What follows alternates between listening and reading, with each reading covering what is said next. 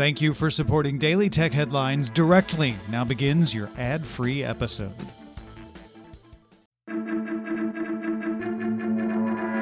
These are the Daily Tech Headlines for Tuesday, March 19th, 2019. I'm Sarah Lane.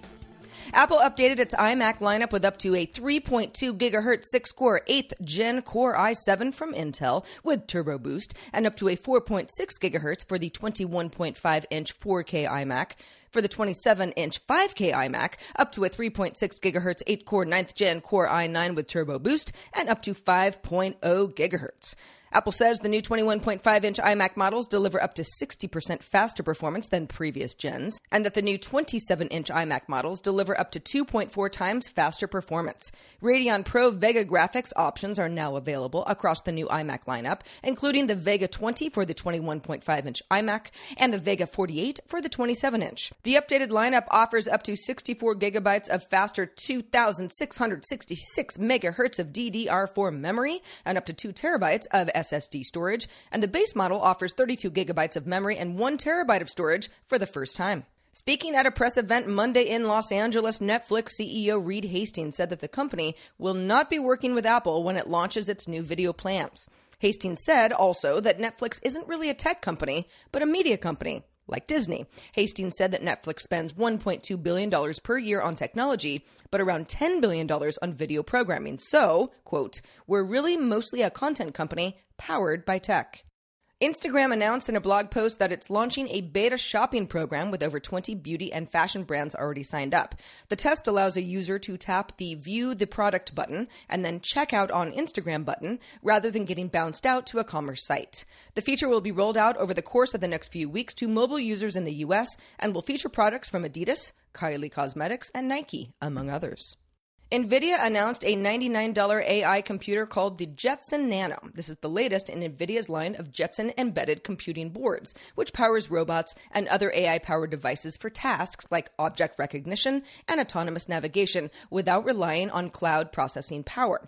This is known as edge computing, with data being processed from cameras and microphones not leaving the device. Former Jetson boards have been used to power devices ranging from shelf scanning robots made for Lowe's to Skydio's autonomous drones.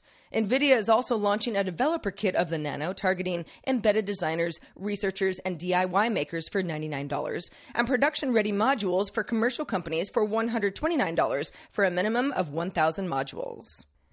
Intel announced it's partnered with subcontractor Cray to build the first supercomputer with one exaflop of performance. That's equivalent to one quintillion floating point computations, or flops per second, where a flop equals two 15 digit numbers multiplied together. This is for the Department of Energy's Argonne National Laboratory in Chicago. Intel expects delivery by 2021 and says that the system, dubbed Aurora, will cost $500 million to dramatically advance scientific research and discovery. Intel previously said it would deploy a 180 petaflop supercomputer at Argonne back in 2018, architected on its third gen Knights Hill Xeon Phi processors, but canceled that project after China revealed it intended to build an exascale system by 2020. The Australian Broadcasting Corporation reports a former Uber employee that says Uber used a secret spyware program called SurfCam to steal drivers from Australian competitor GoCatch. SurfCam was reportedly developed in Uber's Australia head office in Sydney in 2015 and is said to have allowed Uber Australia to see in real time all of the competition cars online and scrape data such as driver's name and car registration, allowing Uber to directly approach those GoCatch drivers and try to convince them to work for Uber. SurfCam's use in Singapore against competitor Grab was first reported by Bloomberg back in 2017. Mozilla released version 66 of its Firefox browser, which features auto blocking of autoplaying audio and video. Firefox can determine if a video is playing with the audio muted and will still play that video, but will mute videos that autoplay with audio on. If you want to play a video on a site that Firefox has blocked, you just click the play button. And you can also whitelist sites with autoplaying and unmuted videos as well. Firefox is also introducing scroll anchoring that keeps your place from jumping around due to slow loading ads, ability to search within multiple tabs, better search and private browsing mode, improved and clear security warnings, and web authentication support for Windows Hello. And finally, Angry Birds Isle of Pigs, the game's AR version, is headed to iOS. The game was developed by Swedish company Resolution Games and is available for pre order starting today. It will be free to play with in game purchases, though the company tells TechCrunch it hasn't locked down a business model just yet. Angry Birds VR Isle of Pigs became available on Steam for the HTC Vive and Oculus Rift last month. For more discussion of the tech news of the day, subscribe to dailytechnewsshow.com. You can find the show notes for this episode and links to all headlines there as well. I'm Sarah Lane. Thank you for listening. Talk to you next time.